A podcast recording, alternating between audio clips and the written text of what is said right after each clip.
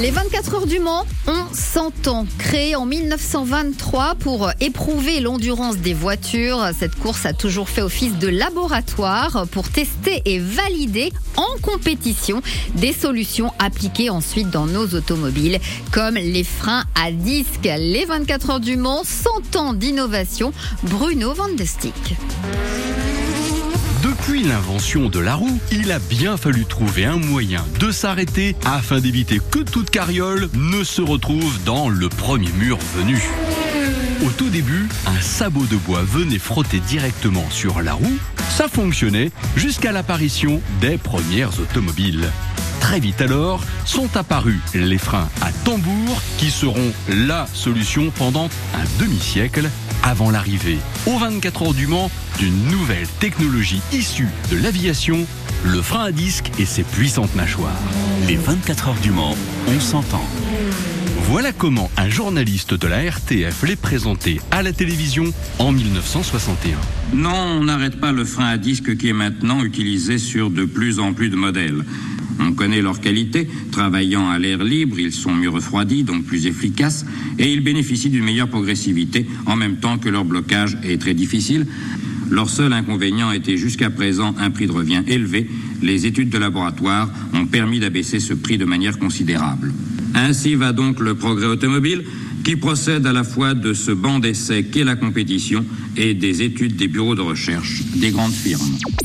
Pour Fabrice Bourrigaud, le directeur du musée des 24 heures au Mans, le frein à disque a permis aux concurrents des années 50 de gagner en vitesse et donc en temps. C'est d'abord une des innovations majeures de l'histoire des 24 heures du Mans. On sort tout juste de l'après-guerre, de l'après-seconde guerre mondiale. L'industrie automobile progresse. On a beaucoup travaillé sur euh, la fiabilité des mécaniques, sur la puissance des mécaniques, sur l'aéro, sur le poids des voitures. Et il y a peut-être un domaine qui n'a jamais été le, plus performant ou, le, ou celui qui progressait le plus facilement, c'était le freinage. Le frein à disque va permettre en quelque sorte à des voitures, encore une fois, qui ont progressé.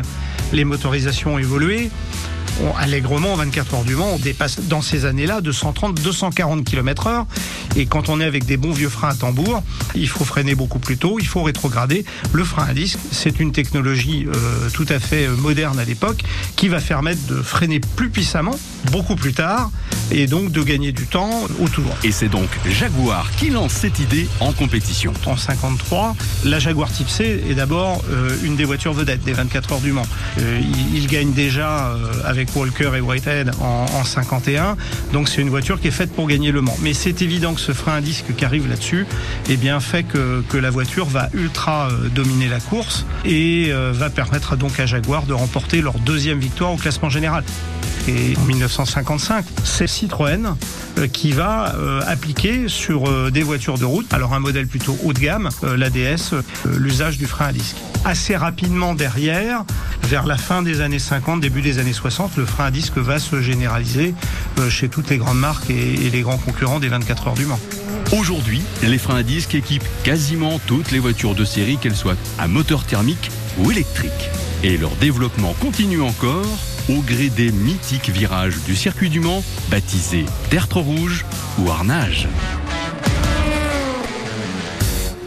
Merci Bruno Van présentateur officiel des 24 heures du Mans. Prochaine étape demain, 18h50, l'arrivée du turbo.